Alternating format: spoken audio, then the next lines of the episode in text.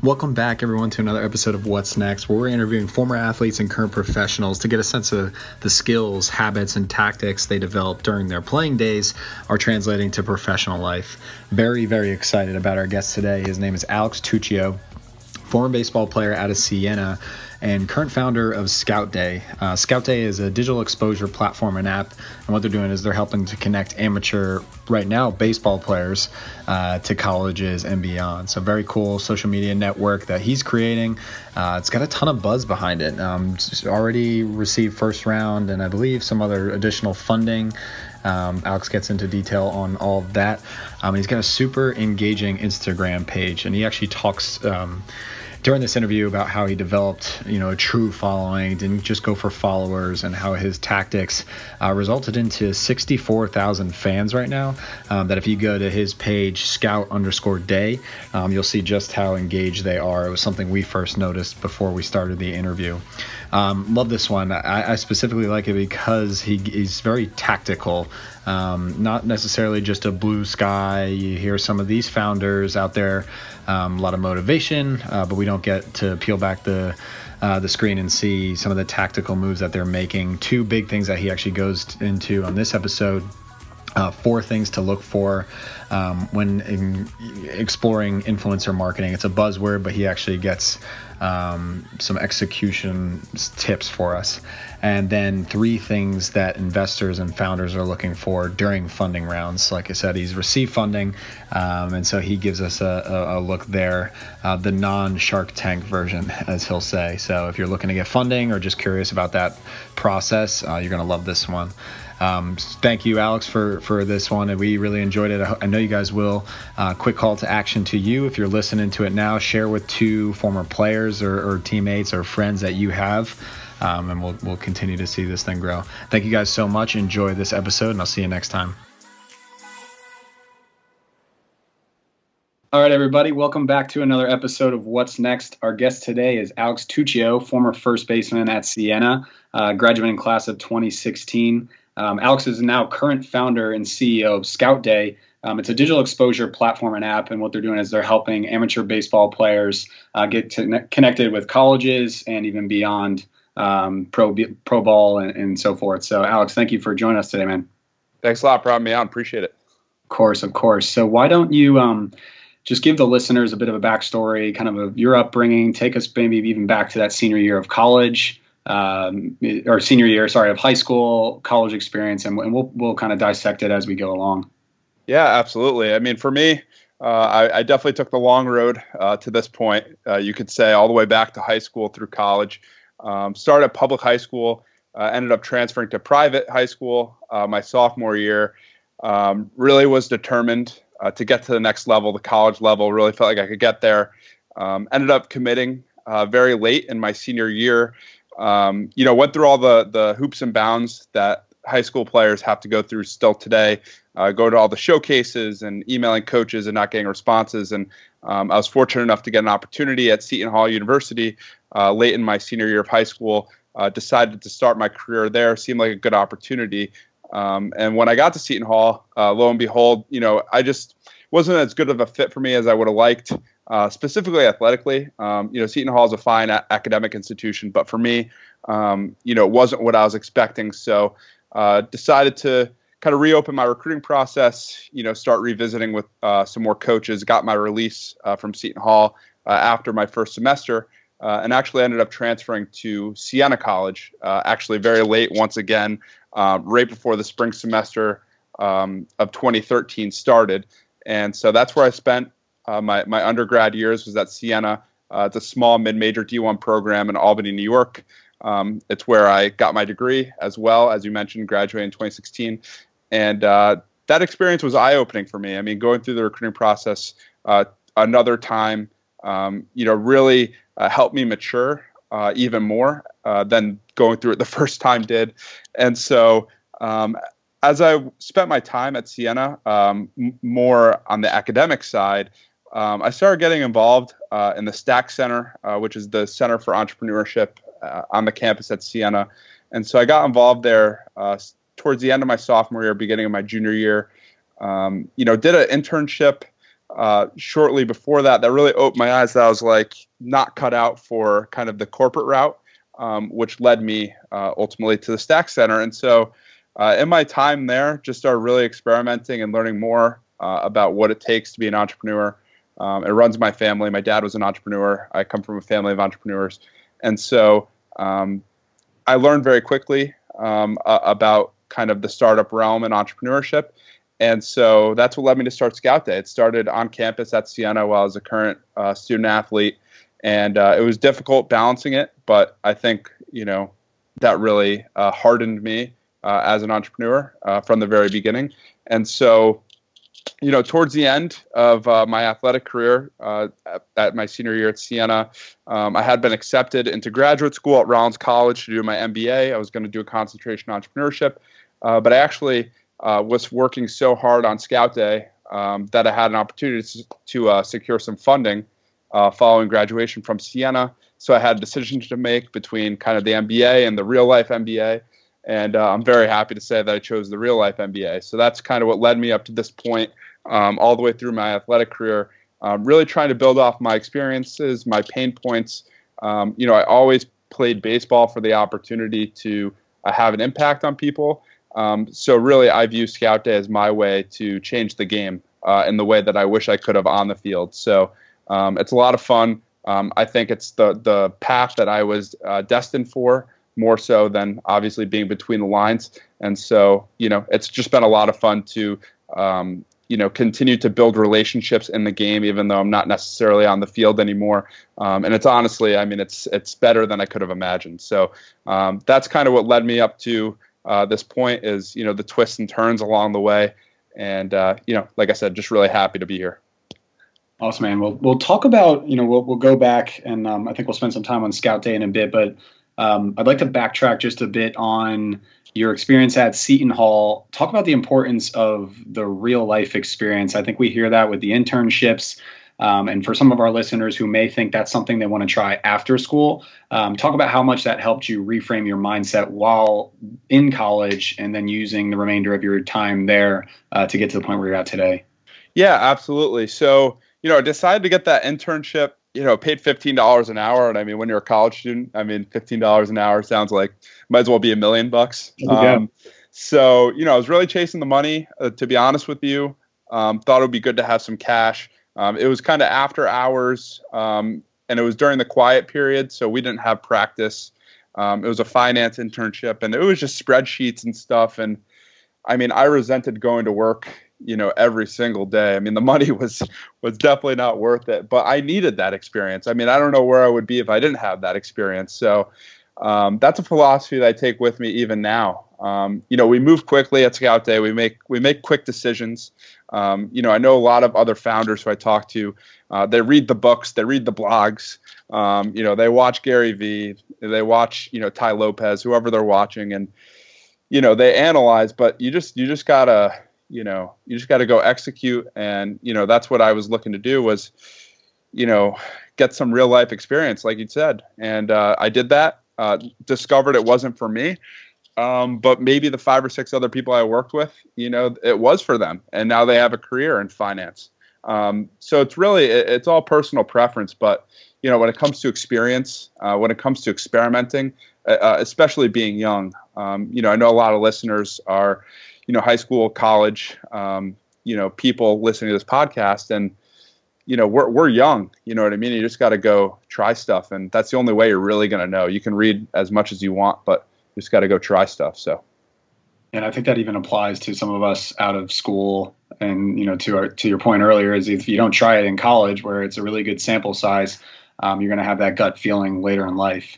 Um, can you talk briefly just about you know you you walk away, you have this gut feeling, this isn't for me, and this is kind of the second time in your life you've had it, whether it's transferring from Seton Hall to Siena, um, and now you're here again. Talk about that ability to kind of that what starts as a nagging feeling and it evolves into something more and then i guess how tactically you go and to your point start executing start figuring out what's next. You know you have this um, center at siena that you can go after. I guess talk about kind of those steps for you yeah you just got to know what you want i mean i had i have a vision for what i want out of my life and that doesn't necessarily include having all the money in the world Um, so you just got to know uh, the blueprint that you have to take to to achieve your goals, and everyone's goals um, are, are going to be different. You know, we live in a social media driven age where you know it's easy to see what people think they want and, and what they're displaying, but um, you you just have to know what you're going after. So for me, you know, it just was was proof when I started that internship that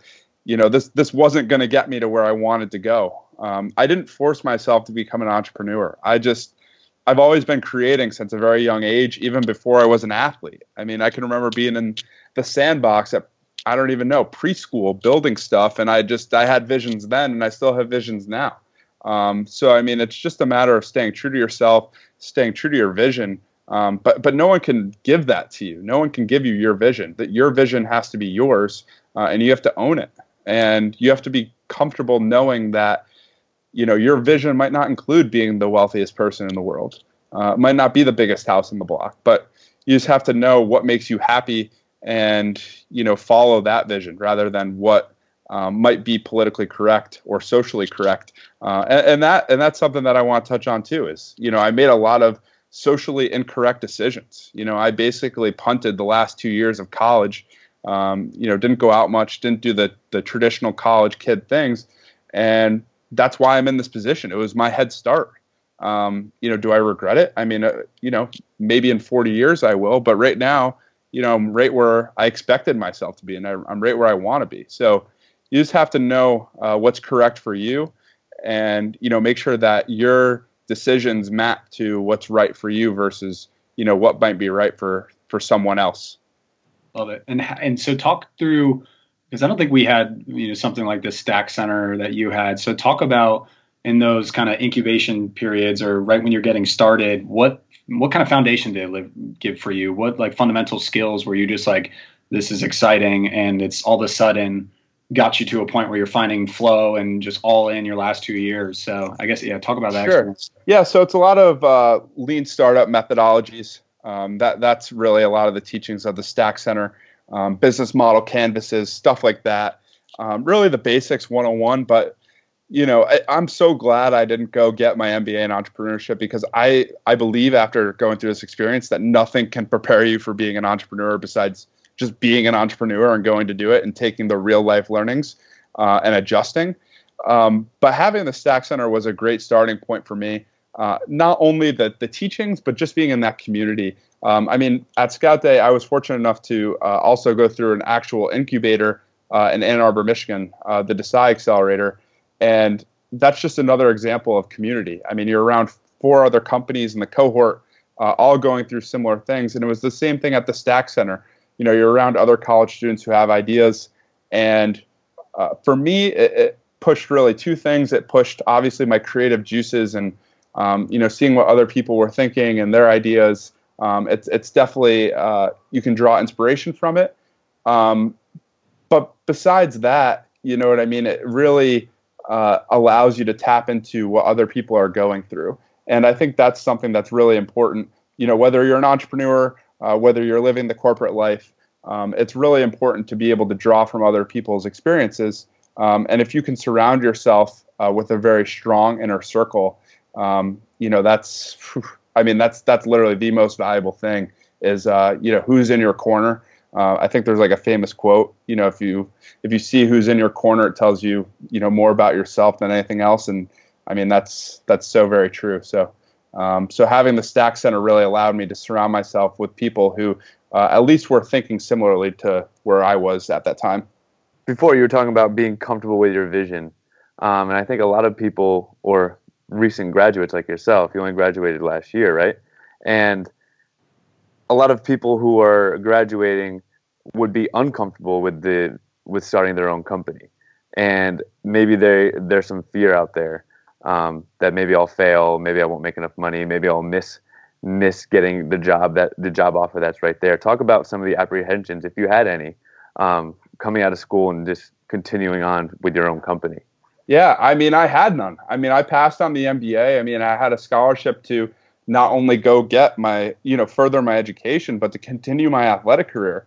And I, I mean, I dropped it. I dropped it all. I mean, you know, that I think that that was my advantage, and it continues to be. Is you know, when my back's against the wall and I have to make a decision, I just make the decision. You know, I don't I don't ponder about it. You know, I just you just adjust on the fly, um, and that's life. That's not just entrepreneurship. So, um, you know, did I believe in myself 100%? No. I mean, I still don't. I mean, I, I think that's, you know, anyone who says that they don't have any self doubt is, you know, probably full BS. Um, but, you know, I, I think that's what a lot of people struggle with is, you know, whether it's their own self doubt or other people's, you know, doubting them. It just, it all comes back to like, are you being true to yourself or are you being true to other people? Because I think we all know what we want.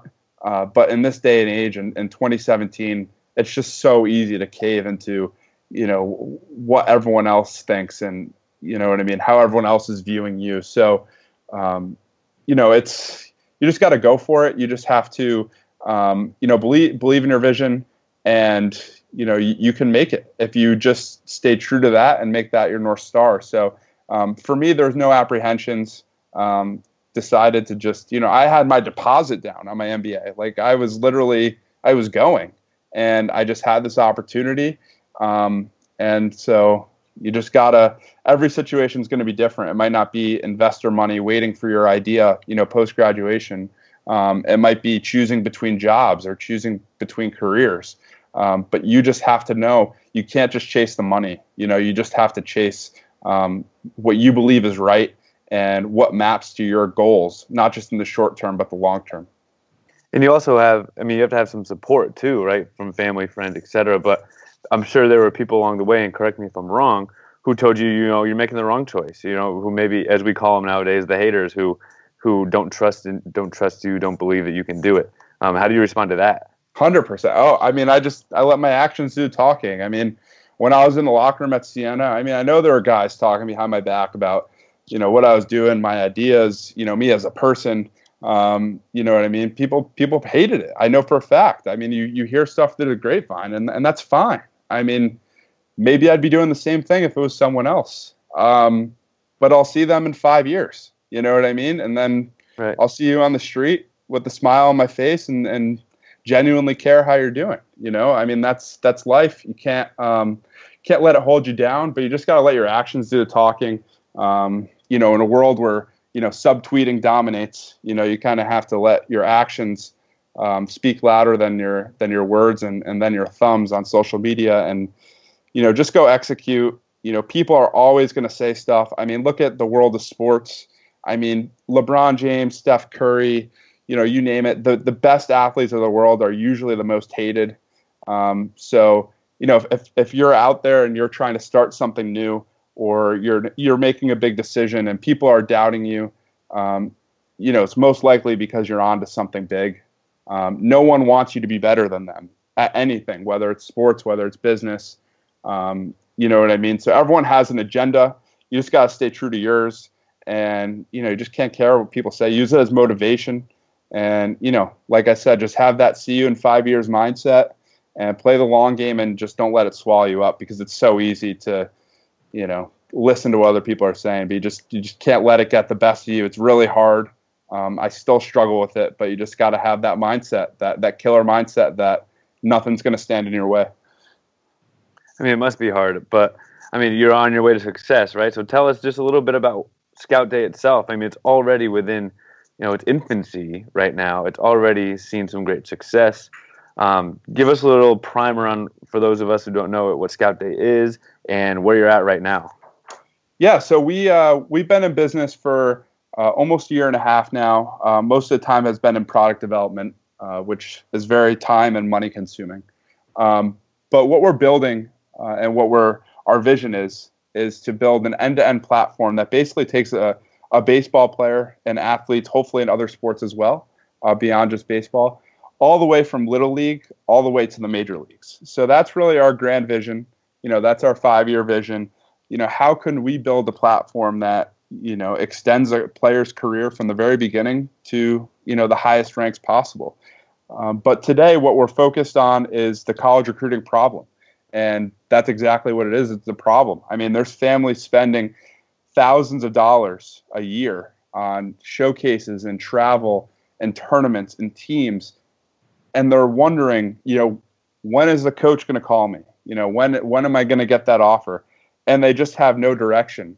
So what we believe at Scout Day is that through our platform we can solve these problems. You know, and our focus is really on two things. It's on distributing video content directly to the coaches in a different medium than email and social media. We want to build a native platform where these coaches can discover the players. Uh, and the second is in data. Um, you know, I'm very bullish on machine learning. Um, I think that we use machine learning every day without realizing it. And I believe that there's uh, something similar to what Moneyball did to the MLB. Uh, there's something similar to Moneyball to be built uh, around college recruiting because it's the same concept. You know, these colleges have limited scholarships, just like teams have money for salaries and salary caps, and they need to know how to spend it. They need to know how to invest it. So it's the same principle. It's just on a much smaller scale. Um, and so I'm very bullish on data. Um, I think there's so much in not just college recruiting, but just in college sports in general uh, that's not really being looked at and manipulated in ways that's valuable not only to the college programs but to the players. And so between those two things, we really believe that we can streamline uh, a player's career uh, and help the decision making process, not just for the player, but also on the institutional side um, and helping these schools really understand uh, how to all- allocate their scholarship dollars, uh, which in particular with baseball is very limited. Um, you know, the whole 11.7 myth. Um, most schools don't even have 11.7 scholarships. I, am not I'm not 100% certain, but I'm pretty sure Siena didn't. Um, but you know, baseball programs can only have 11.7 scholarships uh, to spend on their players. So uh, between those two things, um, those are really the backbones of our platform uh, taking a very mobile approach, um, mobile focused. Um, you know, will we offer web-based products? Uh, probably, uh, but right now our focus is 100% capitalizing on the white space, um, which is the you know the the phone um, home screen for the college coaches and for the high school athletes, giving them an app that they check daily, um, synonymous with Instagram, Twitter, Snapchat. So um, that's a direction we're looking to go. Alex, take us back to you know, in its infancy, and I'm sure those people out there with uh, ideas or concepts of apps, how one you, you, saw a need, and there were probably people out there doing some similar things, but how you took those, to your point, executable steps uh, to just get it off the ground. Like, do you remember those first big, like, okay, now we're rolling? Um, what were those like? Uh, and I guess some of the lessons along the way. Sure. Yeah. So Scout Day started. I actually it was called uh, Go D1 uh, my focus was going to be on building a platform around just D1 recruiting. Uh, from a branding aspect, that did not work because the website domain was God1. Um, got some extreme, extreme pushback um, from from people and, and mentors uh, around that name. Um, but when we were GoD1, um, I actually just put up a landing page just describing, uh, you know, what my concept was, what my idea was and I quickly figured out influencer marketing. I started working with the baseball influencers um, on Twitter, actually. Um, and so I just drove people to the website, and all of a sudden, seemingly overnight, like I had over a thousand people sign up uh, using this organic marketing strategy. And so that was really the the very beginning where I was like, wow, you know what I mean? That was still while I was at Siena towards the end of my senior year, 2016, uh, right before I made the move to Boston to do this full time. And so that was really the I guess, the first step, you know. And so when I talk to other founders and other entrepreneurs um, who are very early on in the game, I encourage them, you know, go prove your idea to yourself uh, more than to just an investor, but to yourself that there's actually a demand for what you're selling.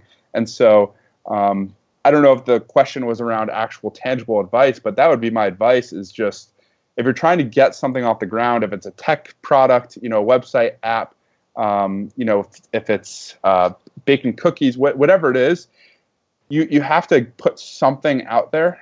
Um, and I believe that knowing how emotional of a game entrepreneurship is, it will give you that spark and it will give you that positive feeling for yourself uh, to know that you're onto something. And it just takes you to the next step and then the next step. And it's just all about moving the ball forward, one chess piece at a time, making your moves. And so you just have to make that first move and that's where people stop. I mean, you hear all kind of ridiculous stats about startup companies failing, And I can understand why. I mean, there were there were times where I could have quit, and there would have been no shame. Um, I would have just called up my investors saying, you know, look, we're we're out of money, we can't do it anymore, and that's where people quit. And I think that's why those stats are so inflated. Is you just have to be able to push through the adversity, just like on the field.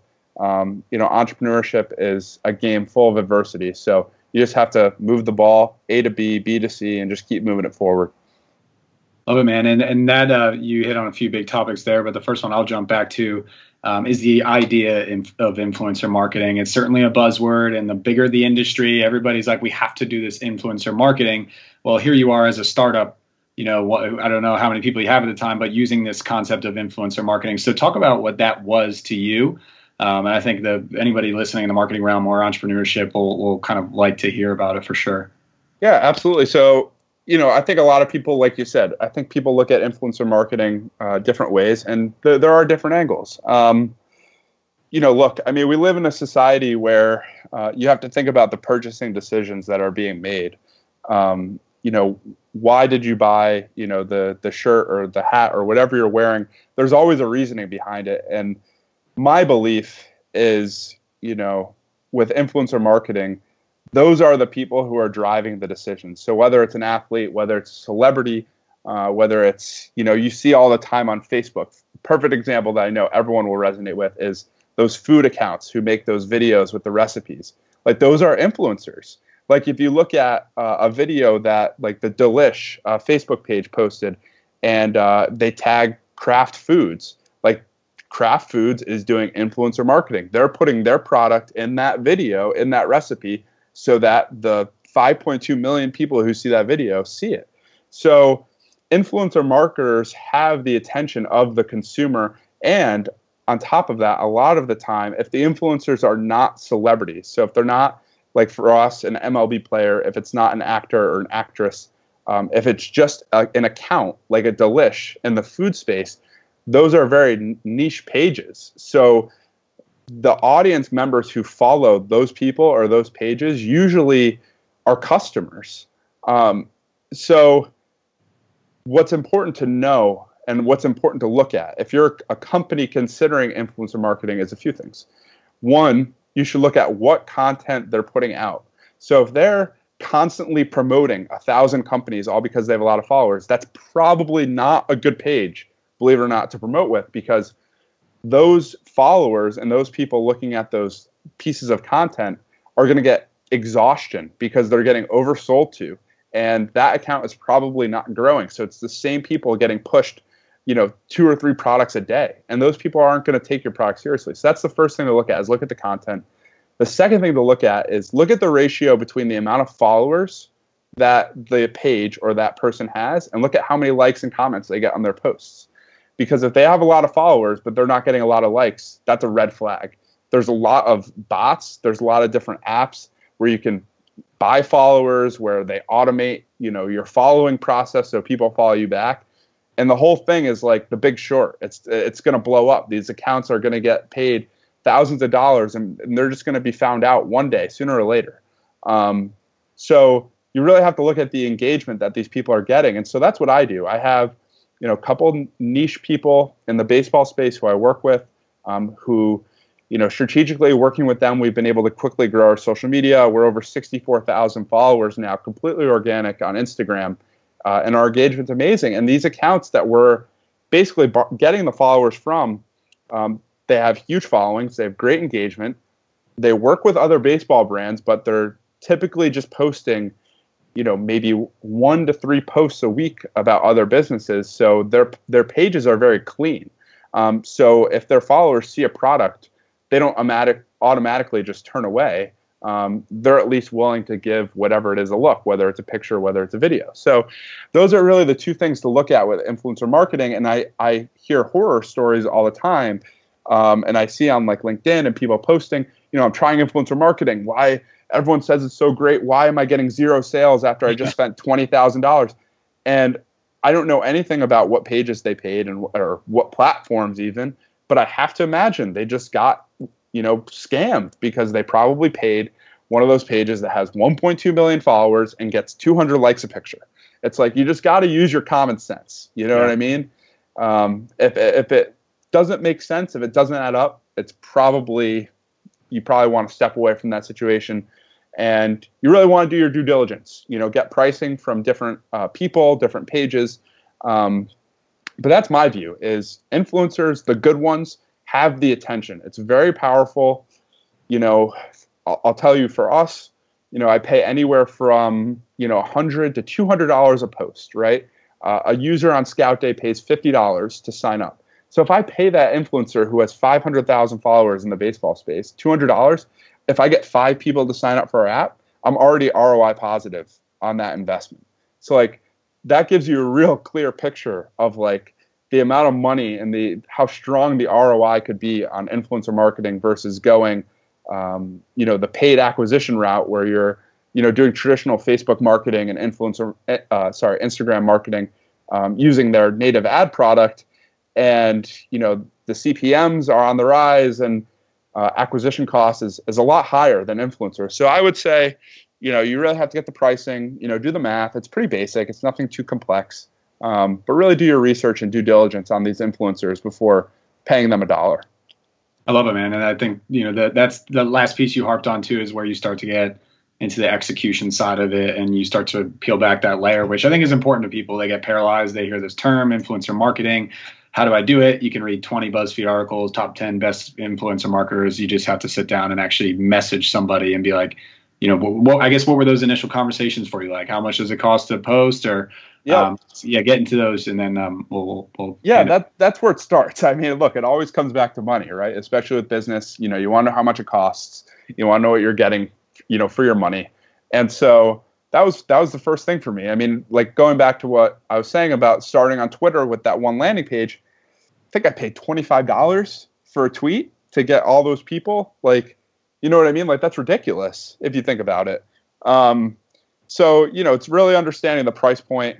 Um, but in terms of conversing with these people, I mean, you just get you have to know um, that whatever metrics they give you probably aren't true. If it's me knowing what I know now, um, most of these uh, influencers have business accounts. Uh, Instagram, I'm just using Instagram because that's where I'm most spending most of my time. Um, but Instagram business accounts, you get different insights um, than a personal account. So they should be able to tell you what their engagement is like. If they do a post for you, how many people will see that post? Um, they have access to that data. And if they're not willing to give you that information, if they're not willing to send you a screenshot of a sample post uh, that they did for somebody else, that's a red flag because that means something's not right with their numbers. Um, and I'd be very skeptical. So when you're having conversations with these people, you know, you really want to get the facts. Um, if they're not providing you hard evidence that's like screenshotted, um, you know, you just you just really got to be careful. So you know, these influencers are people too. They're business people. Um, always negotiate the price. Uh, hopefully, my influencers aren't listening to this, but I always try to buy as many posts as I can at one time for the lowest possible price point because I know Instagram's not going anywhere. So if it's $250 a post, I'd rather buy five or 10 posts and try to get that price down to $150 a post because I know I'm going to buy them anyways. So if I have the resources, I might as well go buy them, right? I mean, that, that's just going to give us the biggest ROI.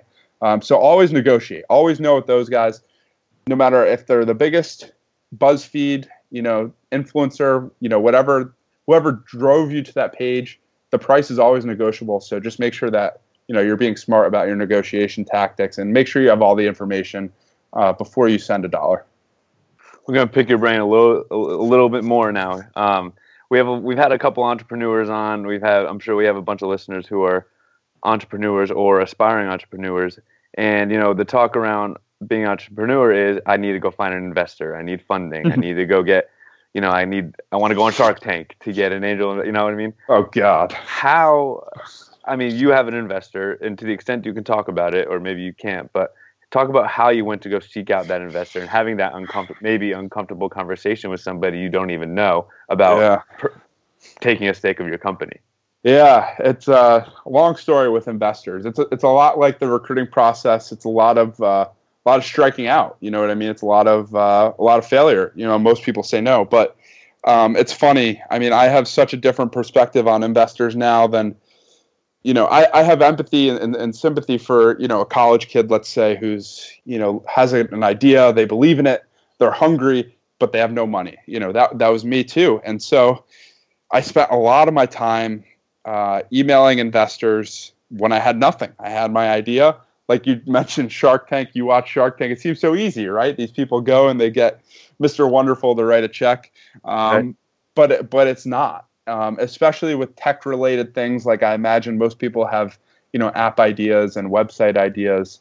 Um, you know, uh, I, I, have to say I was that person um, who just thought it was easy to go raise money. I have this great idea, right? You want people to be a part of it. I wasn't concerned about the equity. I know I have a huge opportunity, but what you have to understand about investors is they have for every email they get, they have a thousand of you uh, sitting in their inbox. You know what I mean? So it's very competitive uh, to get funding. And so, uh, what's important to know as, as a first time entrepreneur, especially a college student, um, these investors aren't really going to write you a check. You know what I mean? Unless you have a prototype, unless you have revenue and, and, and users, um, and they want to know that you have a team. Um, and that's what I didn't have. I didn't have any of those things. And I wondered why would no one give me money to start my idea? Um, fortunately, um, my traction was enough. I didn't have a product when I was at Siena, right? I can't code, uh, but I had the X amount of players that signed up through that Twitter campaign I ran, and so that's what secured my first investment. Was I proved the concept enough that there's people out there who would use GoD1 or would use Scout Day. Um, so if you don't have a product and you don't have a team, you at least have to go prove your market somehow, and that's always possible. Uh, whether you can code or not, you can always find a way. I couldn't code. I found a way to put a landing page up. Um, so you just have to find a way. You know, those are the three things they're looking for: product, traction, team. You know, the the investor's dream is all three, um, which that's kind of the point that we're at now. Uh, but you know, if you don't have all of the three, you got to start with at least one, right? Otherwise, you know, where are you really going to go?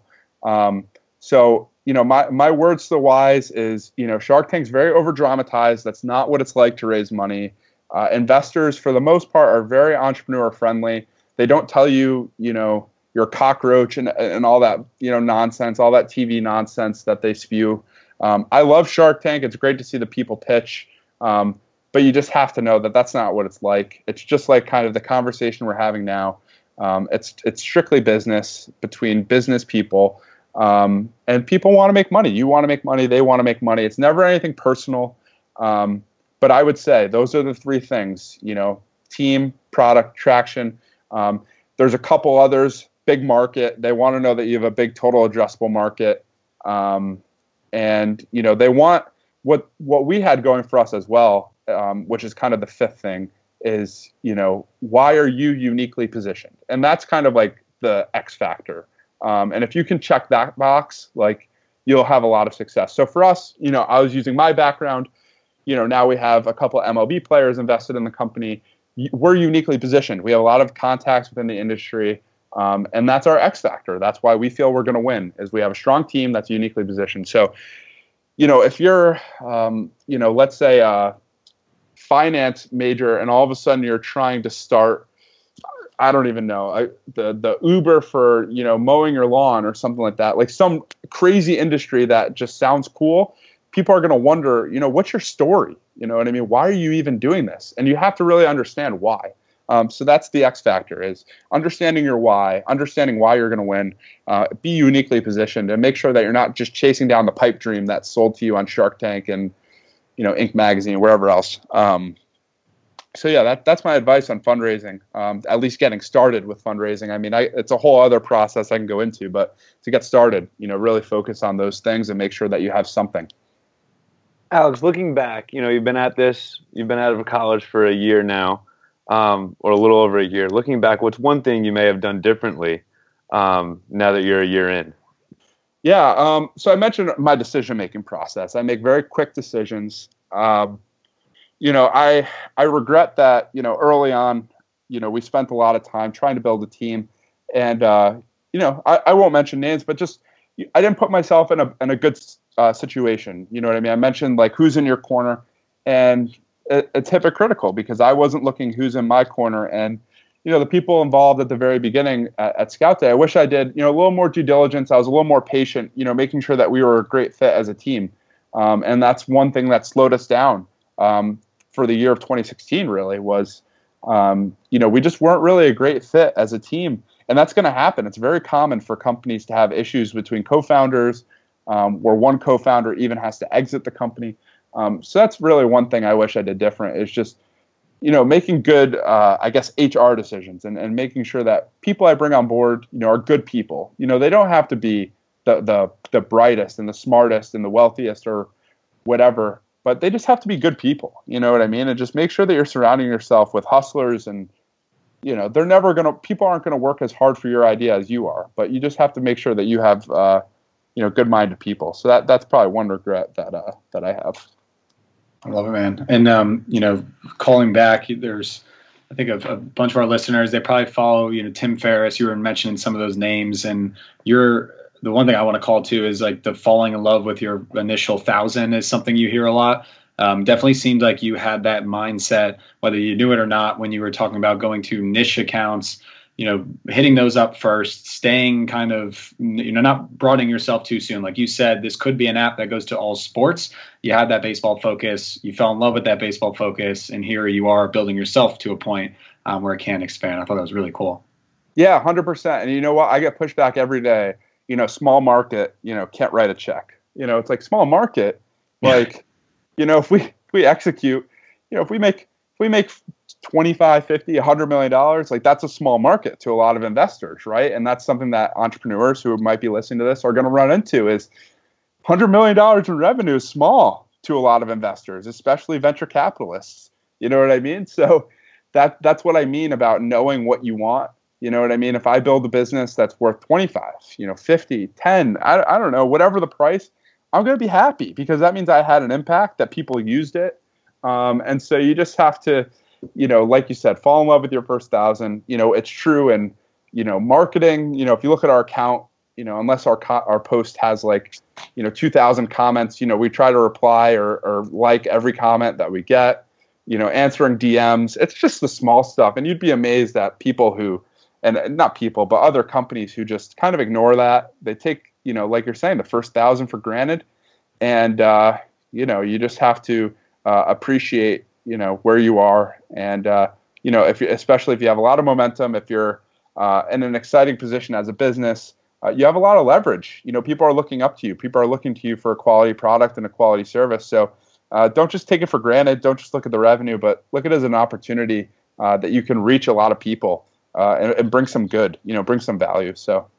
Love it, man. Yeah, I mean, this is your account and kind of your mindset is like a, a 101, 201, 301 course on how to use Instagram effectively, get your name out there effectively. I think, I don't know if it was Gary or Kevin was mentioning Scout Day and 64,000. And I was like, well, shoot, I've never, I've never heard of it. 64,000. And to your, and to your point, you see some of the accounts with 64,000, no engagement. The first post we looked at, it was, you know, hundreds of comments and everybody pitching in.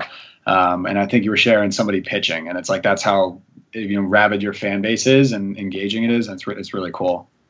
Yeah, absolutely. Like I said, it's just it's just all about not taking it for granted and just doing the small stuff. You know what I mean? Not looking at it as a financial advantage that hey we can monetize this necessarily, but just it's just fun. You know what I mean? It's great. Think about sixty four thousand people. Like that's like more we could fill up Yankee Stadium and then some, you know, if if we invited all our followers. Like that's crazy. You know what I mean? Like that's insane to me.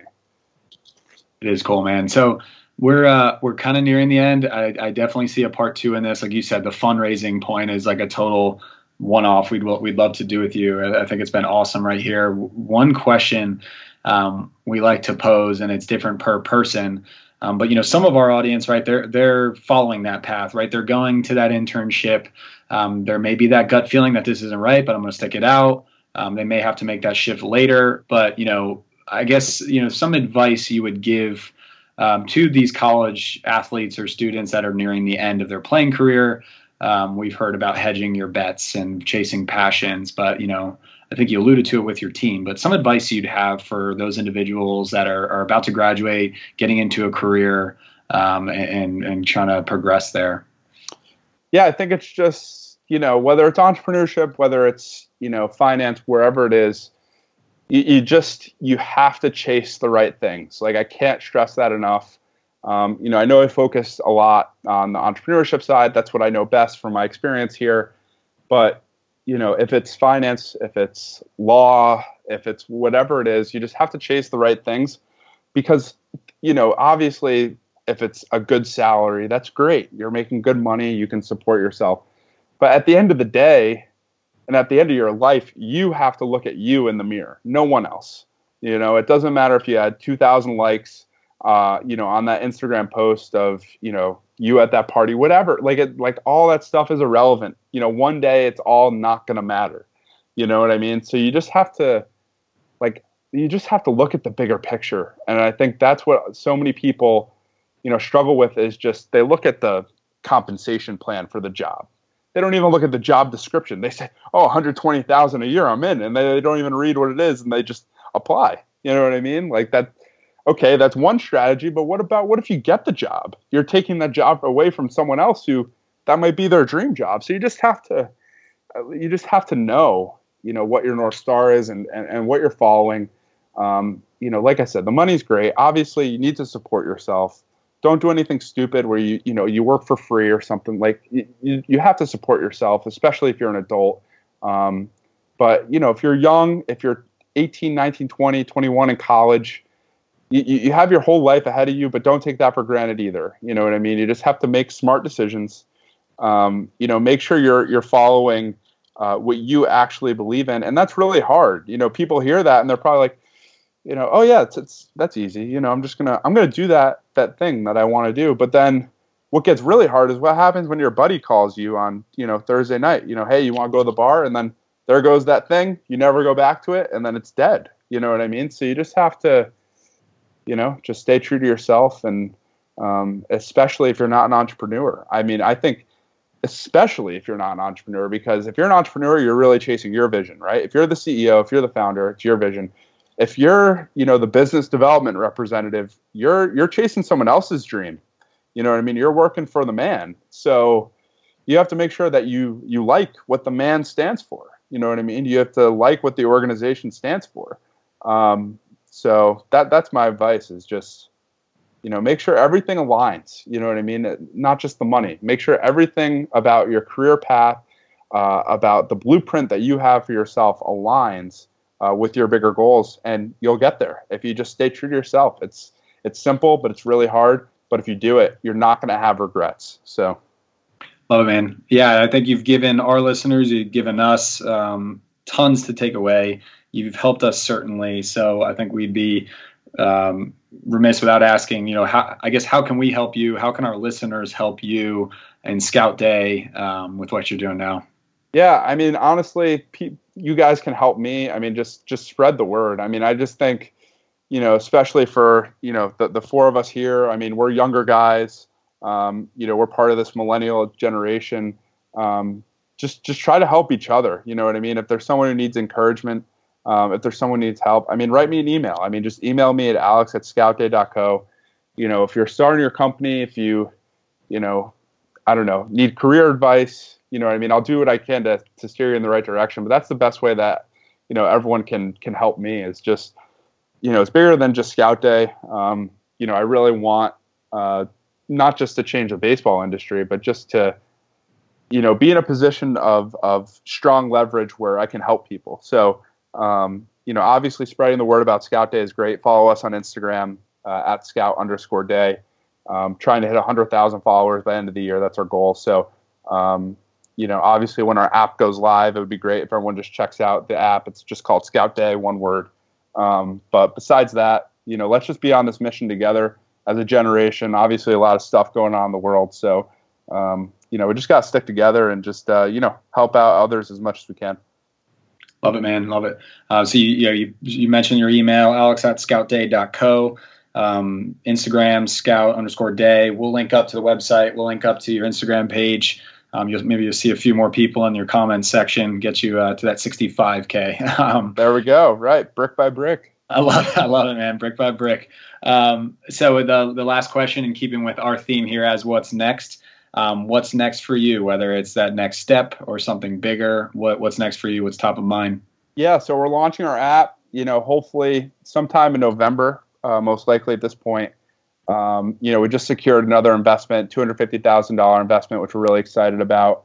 Um, but really, just getting the app out there. I mean, like I said, we we've been around for a good amount of time. Uh, product development is really hard. It's really hard to ship software. Um, might seem easy because there's so many apps, but it's really not. So, uh, just excited to get the product out there. Um, you know, like I said, close some funding, so we're kind of closed off from the, the fundraising aspect for at least a couple months, which is which is hopefully going to be a little more relaxing than the last 18 months. Um, but uh, but yeah, just getting the product out there, getting people use it, and uh, you know, helping as many players and coaches that we can. I love it, man. We really appreciate the time. Uh, good dude with a good mission. This has been uh, it's been a lot of fun, and um, we'll uh, we'll we'll catch up. We'll definitely be doing a part two because there's sounds like there's plenty in store uh, for what's so next. much to talk about. yeah, Let's Um, do it.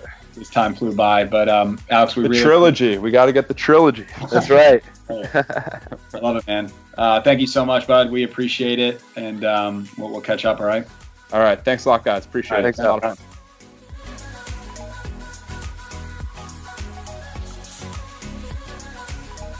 Well, thank you to Alex. Uh, really enjoyed that one. I hope you guys did as well. Um, I love the story, you know, from the first experience in an internship, uh, making you know, all, the, all that money at 15 an hour during school, um, but realizing early that it's not about the cash. It's not. It's not the pursuit for him. Um, he just really was feeling no no reward for his day of work. Um, so he was able to to make that decision early. Most aren't that fortunate. Uh, that being said, you know, take an audit of how you're feeling coming out of work each day, chasing that paycheck. Um, it's it's not going to go anywhere. A few of the tactical pieces that he talks about um, that I was really happy about. The first one being influencer marketing. It's a buzzword, right? Um, pioneered by the the huge following behind the Kardashians and the other big names on Instagram, where they're promoting product there. Um, it, it's cascading down to niche audiences, as he speaks about, and it's something as you guys continue to try to grow your own ventures, uh, you'll you'll come across. So the four points that he goes into when looking and when talking about price. Um, is what kind of content they're putting out. Is the page just pretty much a billboard, a running billboard of different ads, um, or is it authentic? The second is check out the amount of followers this person has, um, but then also compare that to the likes. You know, is it somewhere where they're getting hundreds of thousands of followers, but you go look on a post and it's a a couple a couple likes here and there, some spammy comments. I mean, that's got to be major red flags for you. Uh, the third piece was what kind of engagements are happening, what kind of combos. Um, Alex makes a point to try to comment on as many comments or reply to as many comments as he can, uh, but it's in the thousands now, so it gets trickier to scale. But is the page or is the person trying to engage with their audience, or is the audience really engaging with each other? I think that's really cool as well. Um, and the fourth piece was price point. He started at 100 to 200 per post. Um, so hopefully that lifts that veil for you guys of you know what you can pay for certain posts, um, so that you're not taken advantage of as you explore those options. Uh, the next tactical piece was his experience and his lessons while getting funding. Um, the first being you got to prove that concept somehow, some way. Uh, so get traction on whatever you're doing now. That was the first piece, traction, um, and show that it can scale. The second being the product, the third being the team, and the fourth being the market. All pieces you want to keep in mind as you continue to explore your venture and try to prove yourself. Um, enjoyed it, really enjoyed this one. Alex is um, very wise beyond his years. He actually graduated in 2016. It's not something we mentioned in the intro. Uh, so, you know, just a testament to the kind of work that can be done quickly uh, when you're chasing a passion. If you want to reach out to Alex, he'll do his best to respond. Uh, very busy, but uh, super engaged with his audience. It's alex at scoutday.co. Um, or you can reach out on their Instagram page. It's at scout underscore day. Um, you'll be one of the. Uh, hopefully, he's at 65,000 by the time this release, but he's 64 when we were interviewing him. Uh, but it's a growing fan base, a very engaged fan base. He's got some exciting stuff coming out, and I hope you guys enjoy it. Uh, similar to the call to action at the beginning, guys. Hopefully, you've been sharing this. Uh, you'll share this with somebody who's either an entrepreneur, they're trying to grow something. Next time you hear influencer marketing, join the conversation. Tell them where you learned it. Uh, special thanks to Alex for that one. Well, I hope you guys enjoy this. Thank you for stopping by, and we'll see you next week on What's Next.